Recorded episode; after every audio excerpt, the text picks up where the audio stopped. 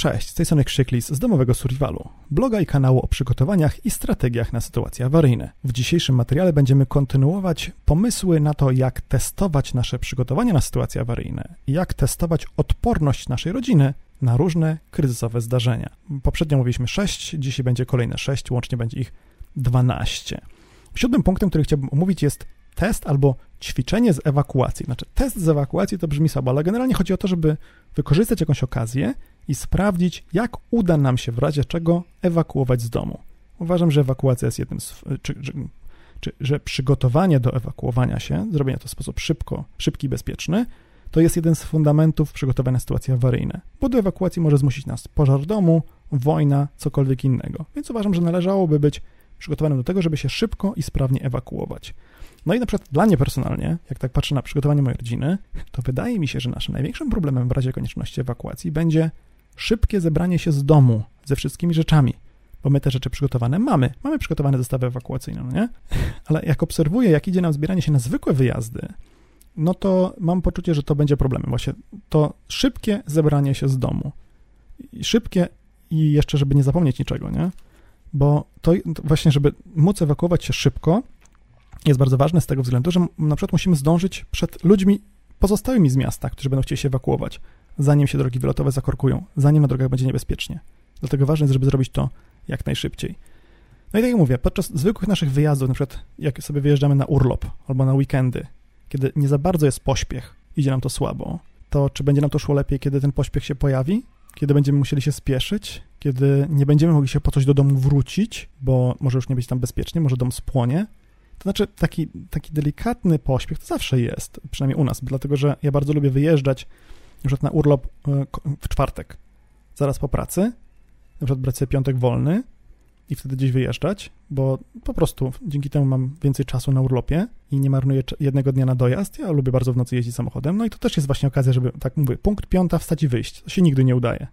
No to spróbujcie. Może spróbujcie przy takiej okazji zarządzić ewakuację. I tutaj niekoniecznie musi chodzić o to, żebyście od razu robi sobie taki duży, taki duży, daleko zakrojony eksperyment, że bierzecie zestaw ewakuacyjny i piechotą idziecie do, zestaw, do, do celu ewakuacji, bo taki, taką macie strategię, że wstajecie, wychodzicie z domu z rzeczami, które macie zapakowane i piechotą przez trzy dni będziecie szli, będziecie szli do celu ewakuacji.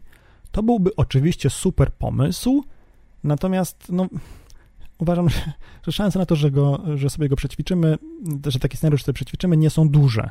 Więc może bym na to nie kładł dużego nacisku, żeby to właśnie zrobić w tej formie. Ale jeśli wasza strategia przetrwania zakłada, że będziecie się ewakuować na działkę samochodem, nie, na przykład, bo tam już macie domek, tam macie zapasy, tam macie dach nad głową i tak dalej, no to może po prostu uczyńcie ten weekendowy wyjazd na działkę pretekstem, żeby przećwiczyć ewakuację. To znaczy, jak już spakujecie wszystkie rzeczy, nie wiem, z lodówki, które trzeba zabrać na wyjazd, na ten weekend czy na ten tydzień na działce, nie? Jak już będziecie względnie gotowi do wyjazdu, rzucasz hasło ewakuujemy się na działkę, testujemy ewakuację na działkę i dodatkowo do wszystkich rzeczy zabieracie ze sobą wszystkie zestawy ewakuacyjne, które macie przygotowane na tę okoliczność. Y, rodzajów zestawów ewakuacyjnych jest kilka, nie będę tego dzisiaj omawiał, bo był osobny materiał na ten temat.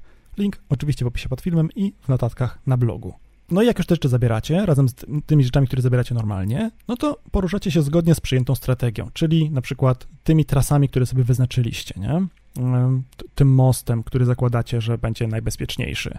Nie tą trasą, co zwykle, bo jest najbliżej czy najszybciej, ale powiedzmy najczęściej się korkuje, tylko właśnie tą trasą, jakąś taką, którą sobie przy, przygotowaliście jako bezpieczniejszą.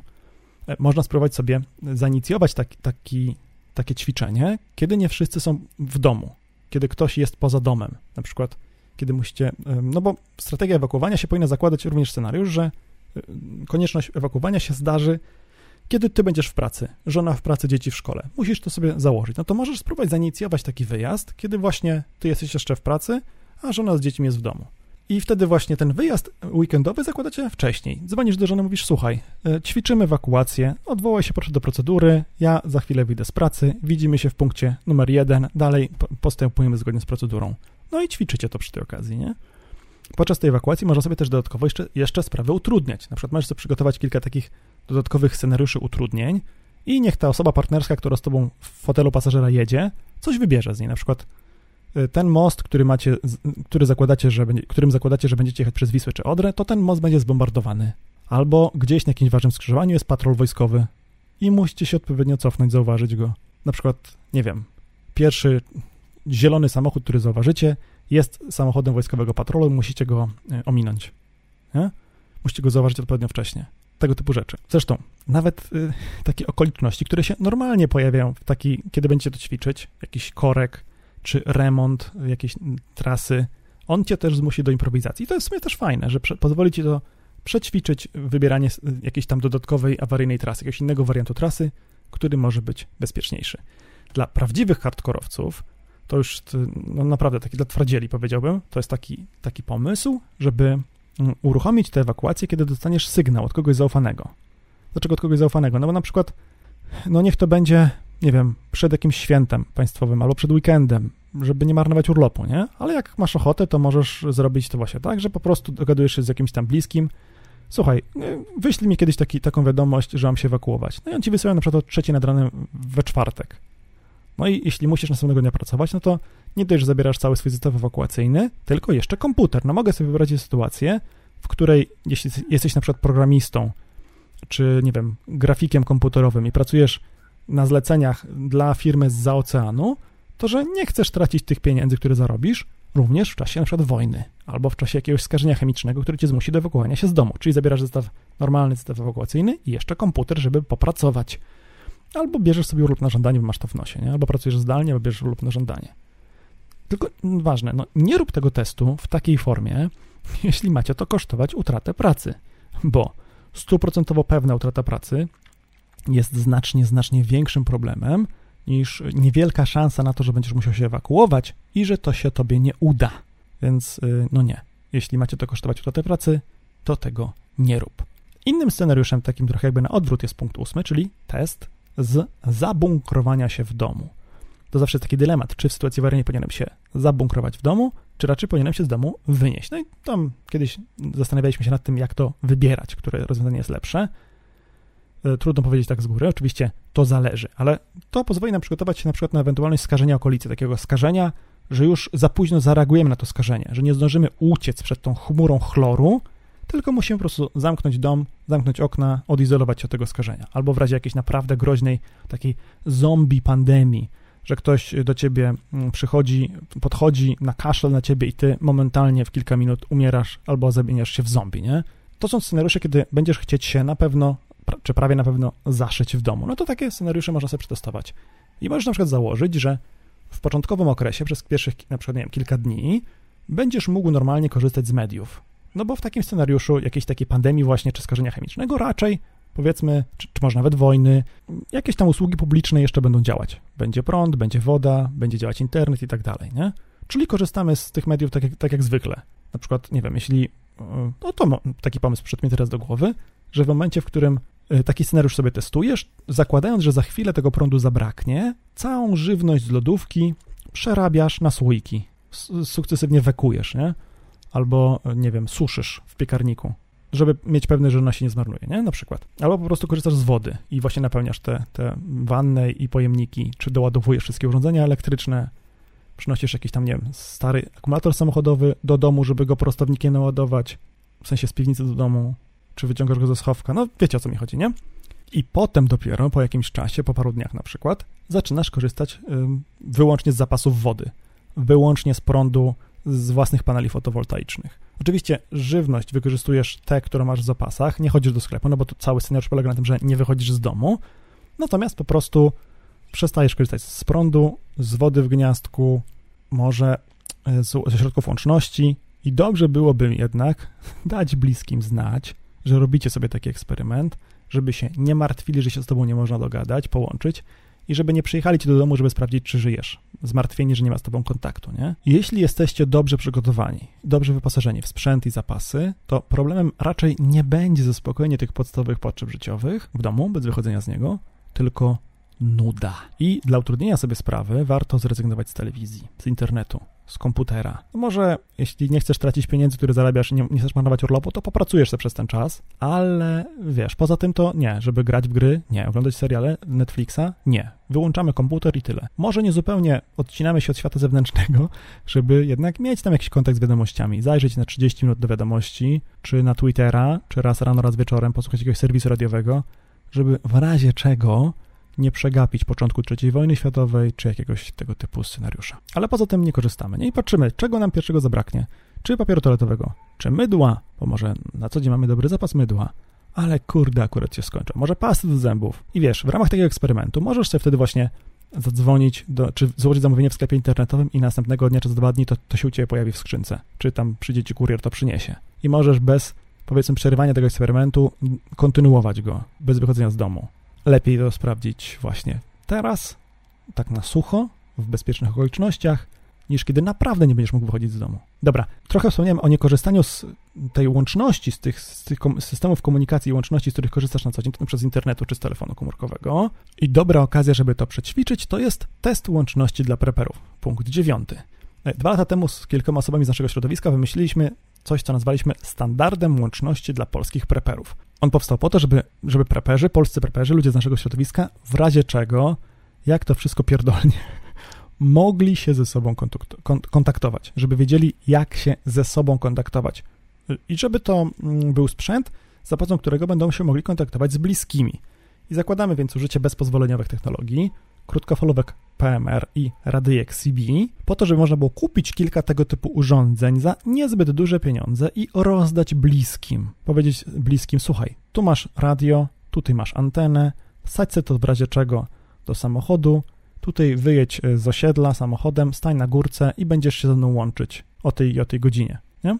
Żeby w razie czego móc właśnie e, z bliskimi nawiązać kontakt, kiedy przestaną działać telefony, albo powiedzieć mu, słuchaj, to mieszkasz w bloku, to ty nigdzie tym samochodem nie jedź, tylko wyciągnij z samochodu akumulator, przynieś go na górę, podłącz tę antenę, podłącz tutaj CB radio tą przejściówką i będziesz mógł ze mną gadać. Tylko, że nie jesteś, no, nie powinieneś opierać swojego przetrwania i opierać mm, jakby swojej strategii przetrwania na systemie łączności, z którego nie korzystasz, z którego nie masz pewności, że w razie czego się połączysz z ludźmi, z którymi chcesz się połączyć, nie? No i po to właśnie wymyśliliśmy te testy.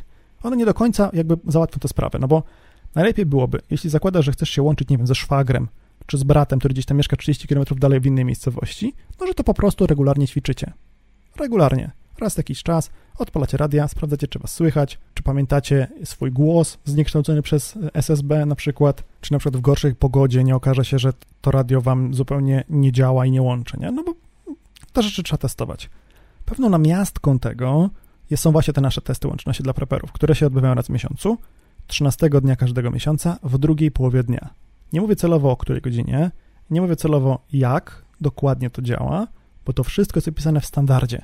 W standardzie łączności przyjęliśmy dwie godziny w ciągu doby, rano i wieczorem w drugiej połowie dnia, kiedy się łączymy, próbujemy się łączyć i podaliśmy na którym kanale i w jaki sposób. Celowo tego nie podaję po to, żeby was zmusić do ściągnięcia tego materiału i ściągnijcie go sobie koniecznie na telefon komórkowy po to, żeby jak nie będzie prądu, móc z niego skorzystać, bo łatwiej jest w razie czego zasilić telefon komórkowy niż komputer i drukarkę, żeby sobie ten standard wydrukować. A on jest w PDF-ie, w telefonie sobie może leżeć, dużo miejsca nie zajmuje, niech sobie czeka, nie? No i tak jak mówię, nie ma lepszej metody na to, żeby sprawdzić łączność ze szwagrem, po prostu łącząc się ze szwagrem, ale ten standard łączności pozwala i tak pewne rzeczy przetestować, bo na przykład pozwala sprawdzić, czy ta antena, którą masz zamocowaną na balustradzie balkonu, jest dobra. Może jest gówniana. Może się nie nadaje do niczego. Może przez to, że ten blok, przy którym masz tę antenę zamontowaną, jest ustawiony, czy balkon jest ustawiony względem bloku w takim miejscu, że zupełnie nie słyszysz ludzi z okolicy, gdzie mieszka twój szwagier, tylko słyszysz z drugiej części miasta, na przykład, nie? Bo blok ci tłumi sygnały dochodzące z drugiej strony. Albo może ta antena po prostu jest gówniana. Może to radio jest gówniane. Może zasilanie, które masz do tego radia, nie wiem, akumulator jest zbyt słaby i nie, po prostu za mało prądu daje, kiedy radio nadaje i się radio wyłącza. A może podczas takiego testu złapiesz kogoś, powiedzmy, kto mieszka na sąsiednim osiedlu, czy na tym samym osiedlu co twój szwagier, czy twój brat, no i zobaczysz, że jednak twoje radio jest tam słyszalne, a radio tej osoby jest słyszalne u ciebie, co pozwala domniemywać, że jeśli twój szwagier miałby podobne radio, to też go usłyszysz. Nie, nie daje 100% pewności, ale daje pewne przybliżenie. Przy tej okazji można sobie też przećwiczyć, na przykład poszukać jakichś lepszych miejsc niż twój balkon. Jeśli okaże się, że balkon jest za nisko, że w ogóle nikogo nie słyszysz, no to może gdzieś niedaleko jest jakaś górka z drzewami, gdzie możesz sobie na tych drzewach rozwiesić antenę z drutu i dzięki temu mieć łączność na dużo lepsze, dużo dalsze dystanse niż tą anteną na balustradzie balkonu. A może wystarczy wykorzystać samochodowy CB radio, tym samochodem pojechać gdzieś w jakieś nieco wyższe miejsce, albo po prostu dalej gdzieś, gdzie nie ma bloków, nie ma betonu i wtedy nagle się okaże, że ta łączność będzie świetnie działać. Nie ma lepszej okoliczności, lepszych możliwości sprawdzenia takiego standardu niż te nasze testy. Oczywiście tam na 19 kanale CB Radio można w miarę łatwo się z kierowcami dogadać, e, mówiąc tam mobile, mobile, jak mnie słychać, nie? No ale nasz standard zakłada używanie również krótkofalówek PMR. Z testowaniem PMR jest troszkę trudniej, ale można to ogarnąć właśnie podczas tych testów. I po to te testy są, żebyście ten sprzęt kupowali, żebyście się nim bawili, żeby on nie leżał i nie czekał. Jak czegoś nie używacie na co dzień, to w sytuacji awaryjnej możecie nie umieć tego użyć, więc no, nie można tego zaniedbać. Idąc dalej, dziesiąty pomysł to jest nawigacja bez użycia GPS-u. No i teraz tak, mówiliśmy o tej ewakuacji, ale czy jesteś w stanie odtworzyć trasę ewakuacji z domu do celu bez GPS-u? Czy ją pamiętasz? Czy wiesz, jak ta trasa będzie wyglądać, jak się ona zmieni w nocy, albo w czasie deszczu, albo jesienią? Jak na przykład pobocze będzie zasypane śniegiem, zaśnieżone, nie? i przegapisz jakiś taki mały zjazd na jakąś gruntową drogę, którą byś normalnie jechał, ale przegapisz ją, jadąc gdzieś właśnie w nocy i kiedy będzie padać śnieg. To jest, to jest super ważne, bym powiedział. Czy, czy jeździsz jak e, koń pijanego dorożkarza na pamięć? Czy masz w ogóle mapę i kompas? Czy masz mapę i kompas działający? Żeby w razie czego móc jechać na podstawie wskazań kompasu i tego, co jest na mapie? Czy umiesz czytać mapę podczas jazdy samochodem? Ty, czy tam twoja osoba partnerska, która z tobą jedzie, żeby móc ją skonfrontować z drogowskazami i ocenić, którędy masz jechać. Masz, jedziesz, dojeżdżasz do skrzyżowania, masz drogowskaz na miejscowość A, drogowskaz na miejscowość B. Y, skąd wiesz, którą stronę skręcić? Czy, czy jesteś w stanie na tyle szybko spojrzeć w okolice mapy w, w promieniu kilkunastu kilometrów, gdzie mogą być te miejscowości, żeby ocenić, czy w lewo, czy w prawo, czy prosto? A ja pamiętam, jak myśmy z rodzicami jeździli i zawsze, znaczy zawsze, no, było kilka, kilkanaście tego typu sytuacji, że właśnie dojeżdżamy do takiego skrzyżowania, idziemy na mapę, wzdłuż mapy i nie wiemy, gdzie mamy jechać. No ale potem zawsze się okazywało, gdzie mamy jechać, nie? Najtrudniejszym elementem takich, takich wyjazdów było zawsze pytanie o drogę, bo to mężczyźni tego nie robią. No ale to było, to było śmieszne podczas moich wyjazdów. No ale czy, czy umiesz to zrobić? Czy ty, czy osoba, która nawiguje, umie to robić. No, to dobrze, żebyś to nie był ty, no bo jak będziesz jechać z rozłożoną mapą i kompasem, czarno to widzę. Zresztą kompas w samochodzie tak, przynajmniej z moich doświadczeń wynika, że tak, tak słabo działa. Czy twoi bliscy, którzy jeżdżą z tobą samochodem, na przykład regularnie jeździcie sobie na tę wspomnianą działkę, która jest waszym celem ewakuacji, czy oni jeżdżą zawsze z nosem w telefonie, czy oni byliby w stanie te trasy powtórzyć? Oni, gdyby na przykład tobie się coś stało, nie wiem, będziesz nieprzytomny, będziesz śpiący, będziesz pijany nie będziesz mógł prowadzić samochodu. Oni będą musieli prowadzić samochód. Czy, czy są w stanie te trasy odtworzyć? No i to, to jest bardzo łatwo przećwiczyć, bo można po prostu nie uruchamiać sobie GPS-a podczas jazdy. Albo na przykład go uruchomić, żeby sprawdzić trasę, zobaczyć, gdzie są korki, jakie jest natężenie ruchu, gdzie są remonty, a potem sobie to jakoś, nie wiem, zapamiętać, spisać i kierować się tylko oznaczeniami dróg, numerami, czy tam skrzyżowaniami, nazwami ulic. To też jakby w szerszym ujęciu pozwala nabrać troszkę takiego mm, rozeznania w okolicy, nie? Na przykład odpowiedzieć na pytanie, czy, czy wiesz, jak nazywa się ulica, którą teraz jedziecie? I jak ta ulica jest ustawiona względem domu? Albo celu, do którego chcecie dotrzeć, albo jakiegoś innego znanego obiektu, nie wiem, w Warszawie na przykład centrum, czy Pałacu Kultury i Nauki, nie? Albo, albo Wisły. W Warszawie ulice są no, niemal zawsze albo prostopadłe do Wisły, albo wzdłuż Wisły. Mimo faktu, że tam Wisła troszkę zakręca, no to w przybliżeniu Wisła płynie w Warszawie z, północ, z południa na północ, nie? No i nawet są specjalne znaki pokazujące, czy jedziesz drogą równolegle do rzeki. I no, jeśli masz takie znaki u siebie w mieście, no to możesz wykorzystać tę metodę, y, czy jakby orientację ulicy względem rzeki, również żeby sobie taką świadomość sytuacyjną y, troszkę budować, nie? Jak idziesz na spacer, i nawigujesz sobie z użyciem mapy, albo nawet po prostu, nie wiem, z GPS-em, z mapą odpaloną z GPS-em w telefonie, to może ci pomóc nauczyć się, czy, czy mieć tak, nabrać takiego poczucia, że zawsze wiesz, gdzie znajduje się dom, albo samochód, czy inny znany ci jakiś obiekt duży, nie wiem, rzeczka, staw, miejsce, z którego przyszliście. No ja na przykład często, jak jesteśmy z bliskimi gdzieś na spacerze w lesie, pytam, skąd przyszliśmy, dokąd zmierzamy? W sensie, Gdzie, stoi, gdzie, gdzie zostawiliśmy samochód? Jakbyśmy teraz musieli wrócić do samochodu, to w którą stronę byśmy poszli? Jakie są mniej więcej kierunki świata? Gdzie było ostatnio słońce, kiedy, kiedy wyszło za chmur pół godziny temu? To było pół godziny temu, od tamtego czasu trochę przeszliśmy, ale idziemy cały czas prostą drogą, albo może nie prostą, może skręciliśmy o 90 stopni raz, ale w którą stronę? W prawo czy w lewo? Gdzie jest słońce? Gdzie jest północ? Jak się tego typu pytań sobie nie zadaje, czy dzieciom, czy, czy, czy mężowi się nie zadaje, to oni mogą nawet nie zwracać na takie rzeczy uwagę, dopóki się nie powie, teraz y, skup się i zapamiętaj, gdzie idziemy, nie? Takie ćwiczenia robione odpowiednio często pozwalają całkiem nieźle polepszyć sobie orientację w przestrzeni. No, za wyjątkiem powiedzmy przypadków takich naprawdę beznadziejnych ludzi, którzy nie mają tego wyczucia i, i go nigdy nie nabędą. Wreszcie, to też może być dobra okazja, żeby zajrzeć do map, które masz, bo te mapy mogą się bardzo, bardzo szybko zdezaktualizować. W jakimś miejscu może powstać nowa trasa, czy nowy nasyp kolejowy, czy linia kolejowa, odcinając ci przejazd samochodem. No, przykładowo z mojego życia.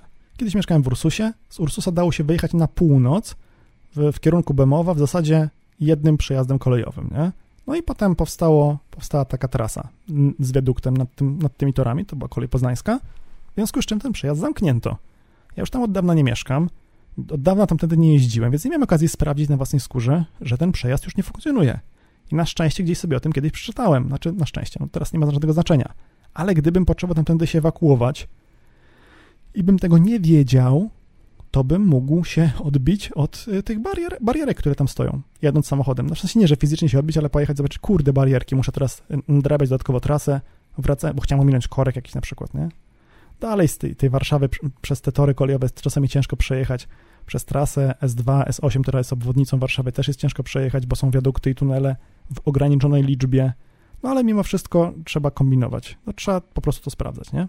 Inna historia, kiedy przejechałem się, w, no nomen się przejechałem w tym zakresie. To, był mógł, to, był, mógł, to mógł być rok, nie wiem, 2004, 2005. Miałem wtedy dziewczynę w Poznaniu i głównie jeździłem do niej pociągiem, ale parę razy do roku, na przykład na ferie, czy tam na wakacje jeździłem do niej samochodem. I za którymś razem w toku y, te, za którymś razem w toku przebudowy zdaje się starej dwójki, chyba gdzieś na wysokości Sochaczewa, zbudowano jakieś rondo, którego wcześniej nie było. Ja tam miałem zapamiętane, jak koń pijanego dorożkarza, jadę dwójką, odpowiednio długo, a potem skręcam. Nie? W Poznaniu, czy, czy za Poznaniem, gdzie ona mieszkała wcześniej, wiedziałem, że mam tam dotrzeć. I czy jedziesz cały czas dwójką i się niczym nie martwisz, z główną drogą. No i zbudowano to rondo, nie? No i z przyzwyczajenia na tym rondzie pojechałem prosto, no bo zawsze na rondach jeździłem prosto, no bo prosto droga była prowadzona. Ale, ale właśnie wtedy już nie, bo zmienili trochę tę trasę. No i obudziłem się, znaczy nie żebym spał, ale w sensie tak, wiecie, mentalnym, obudziłem się po jakimś czasie, nie wiem, tam po, po kilkunastu minutach pewnie, nie, nie jeździłem tym samochodem szybko, bo to był maluch, on nie był szybki, więc przejechałem pewnie kilka, kilkanaście kilometrów i obudziłem się, że zupełnie nie kojarzę okolicy. To też dowodzi, jak, jak wysoki poziom był mojej spostrzegawczości, nie? że zobaczyłem, że jadę przez miejscowości, których zupełnie nie kojarzę. I oczywiście chciałem się tam, no, byłem dumny, nie chciałem się po prostu zatrzymać, zawrócić i jechać z powrotem, tylko po prostu jakoś skrótem jakimś tam dojechać. No więc skojarzyłem chyba po położeniu słońca na niebie, e, gdzie jest, jak, jak są kierunki świata. Skojarzyłem, że odjechałem z tej trasy raczej na północ, bo jadę w kierunku mniej więcej północno-zachodnim, a powinienem jechać prawie idealnie na zachód, więc skojarzyłem, że odjechałem od trasy na północ, no i tam starałem się jakoś skręcić na pierwszym lepszym skrzyżowaniu w kierunku zachodnim. Na szczęście okazało się, że to nie jest jakaś taka droga, z której jest tylko jeden wyjazd, ten, którym właśnie jadę. No i potem chyba do, doczekałem do jakiejś takiej większej miejscowości, którą gdzieś kojarzyłem, że był na nią skręt z tej głównej trasy, a potem wyjechałem chyba przed Łowiczem gdzieś. Straciłem pewnie z pół godziny jazdy, ale dotarłem, nie? Gdy zobaczyłem na, na drogowskazie tam jedną z tych miejscowości, które kojarzyłem, no to już wiedziałem, że jestem, w, że jadę chociaż w dobrym kierunku, że tam trzeba jechać. No a potem do tej miejscowości dojechałem i już był, zdaje się, skręt na Łowicz, czyli z powrotem na trasę. I ja oczywiście mogłem się zatrzymać, bo miałem w samochodzie mapę. Chyba nie miałem wtedy kompasów w samochodzie, ale miałem mapę i mogłem się zatrzymać.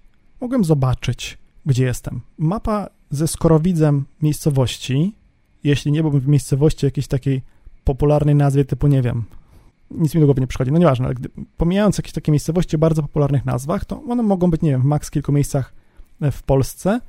No i jak mamy odrobinę szczęścia, to się okaże, że to nie, są, to nie jest kilka miejsc w tej samej okolicy. Więc jak mamy pewną orientację, wiemy w której części województwa jesteśmy, mapa ze skorowidzem miejscowości wystarczająco dobrze wystarczy, żeby odnaleźć, gdzie jesteśmy. I dalej, nawet bez kompasu, będziemy w stanie ustalić, y, gdzie dalej jedziemy. No ale y, obyło się bez tego. Poradziłem sobie. Kolejny pomysł na ćwiczenie niedogodnych sytuacji jest powrót do domu z pracy bez użycia głównego tego podstawowego środka komunikacji. Samochodu, na przykład, jeśli idziesz do pracy samochodem, albo, nie wiem, komunikacją publiczną, bo pociągi przestały jeździć, nie?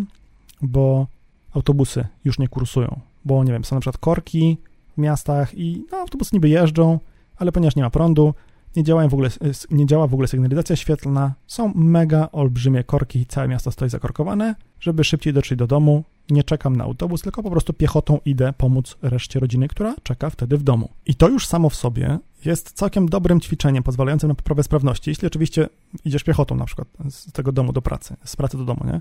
Ja sobie tak robiłem przez cały rok w ramach przygotowań do drugiego Domowy Karaluk Challenge. Znów będzie opis w opisie pod filmem i na blogu. Rok dzień w dzień, no praktycznie codziennie wracałem piechotą 6 km z groszami, czasami trochę więcej, bo sobie gdzieś tam poszedłem takim obejściem, objazdem z pracy do domu. I dzięki temu bardzo dobrze poznałem okolice.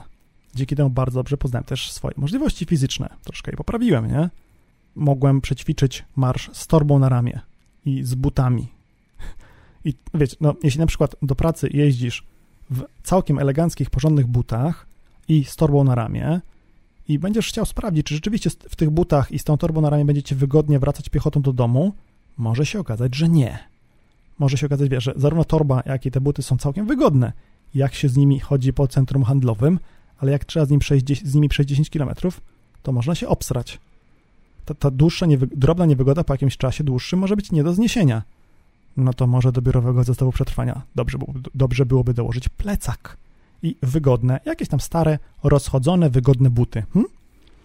Na ile realne jest e, opieranie w ogóle swojego przetrwania, że wrócisz do domu piechotą albo transportem publicznym, no może masz za daleko. W sensie, jeśli na co dzień jeździsz samochodem, to możesz założyć, że w razie czego pojedziesz transportem publicznym. Ale czy to jest realne? No to dobrze jest sprawdzić właśnie w takich, takich testach. Może dobrze byłoby trzymać w, do, w biurze rower albo chociaż hulajnogę, nawet niekoniecznie elektryczną, chociaż zwykłą hulajnogę, czy rolki.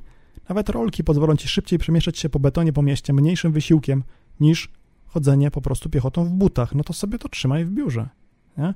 Czy ilość wody, którą masz w zapasie w biurze, nie wiem, macie takie wymienialne zbiorniki i zawsze dbacie, żeby były przynajmniej dwa takie 19-litrowe zbiorniki cały czas napełnione, zanim zamawiacie dostawę kolejnych, nie? No to masz powiedzmy jakieś takie małe butelki półlitrowe czy, czy półtora litrowe i sobie napełniasz je wodą przed wyjściem, przed wyruszeniem w takim scenariuszu do domu. No bo wiesz, musisz założyć, że nie kupisz po drodze ani odrobiny wody, bo będzie bardzo źle. Czyli musisz y, mieć, musisz polegać tylko na tej wodzie ewentualnie żywności, którą ze sobą zabierzesz z pracy, z biura. To może trzeba tego dokupić, żeby było tego więcej. Może trzeba trzymać tam jakąś taką większą plastikową butelkę, żeby móc sobie mm, tę wodę wziąć w zapasie na tę podróż. I tu jest taka prośba do Was, bo jeśli chcielibyście usłyszeć czy obejrzeć materiał o biurowym zestawie przetrwania, to piszcie koniecznie w komentarzach na blogu albo pod filmem, to będę wiedział, że warto.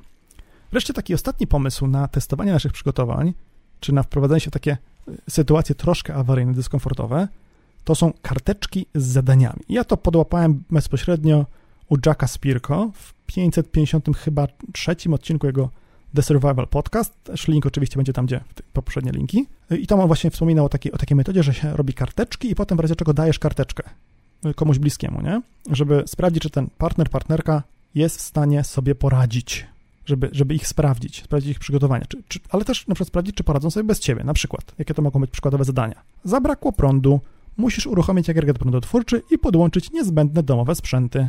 No i umawiacie się z y, partnerem czy partnerką, że po prostu to robi ty stoisz nad, nad nią, a jeśli czuje, nad nią, nad nim, a jeśli ta osoba się czuje bardziej komfortowo, kiedy ty sobie leżysz na kanapie, no to leżysz sobie na kanapie i po prostu potem przychodzisz, żeby to sprawdzić. Sprawdzasz, żeby wiedzieć, czy się na przykład, nie wiem, nie zrobią sobie krzywdy, nie? No, to przykładowo. Albo spadłem z drabiny, straciłem przytomność o godzinie 15, w sensie po prostu, nie wiem, robisz coś na dachu, nie, czyścisz rynny i nagle po prostu kładziesz się na, na, na ziemi. Może jakiś tam taki dźwięk symulujący spadanie piszesz sobie karteczkę, spadłem na ziemię, traciłem przytomność o godzinie 15. No i po prostu sobie leżysz, nie? Leżysz sobie pod tą drabiną, czekasz na reakcję.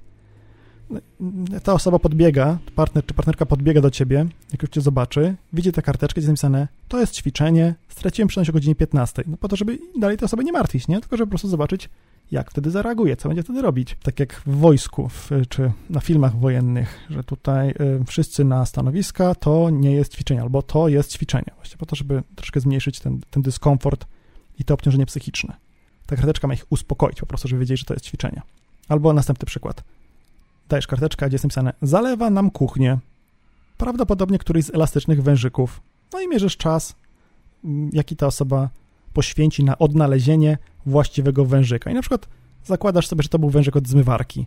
No i ta osoba na przykład idzie, zakręca wężyki i mówi ci, zakręciłem wężyk od y, zlewu, zakręciłem drugi wężyk od zlewu.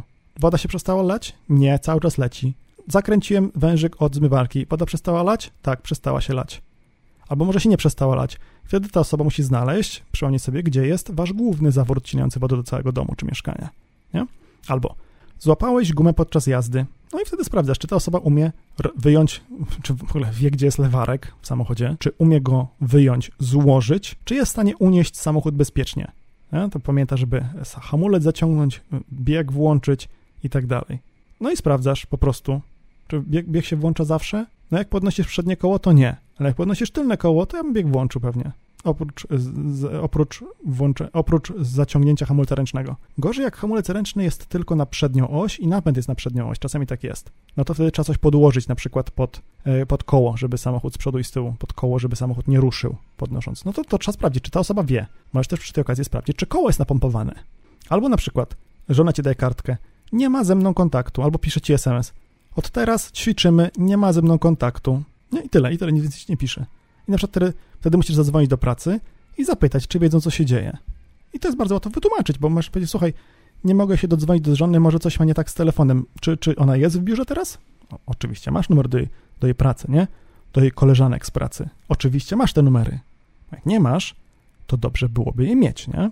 Idąc dalej, może się w pracy nie dowiedzą, co się, może w pracy ci nie powiedzą, co się stało, bo może na przykład ich, y, tę koleżankę swoją żona pouczyła, żeby ci nic nie mówiła. O Jezu, przepraszam. Może cię pouczyła, żeby ci nic nie mówiła. I wtedy na przykład co dalej? Zakładasz, że nie masz kontaktu z żoną i to co? Dzieci trzeba ze szkoły odebrać.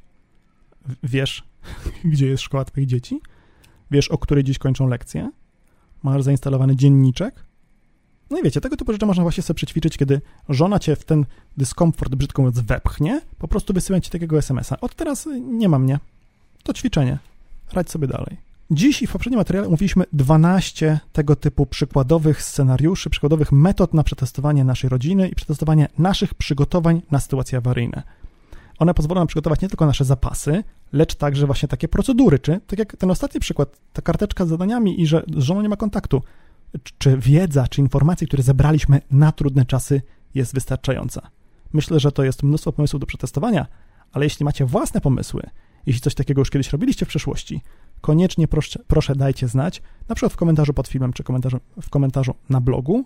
Może powstanie z tego kolejna trzecia część. Do zobaczenia i usłyszenia w kolejnym filmie. Trzymajcie się. Cześć.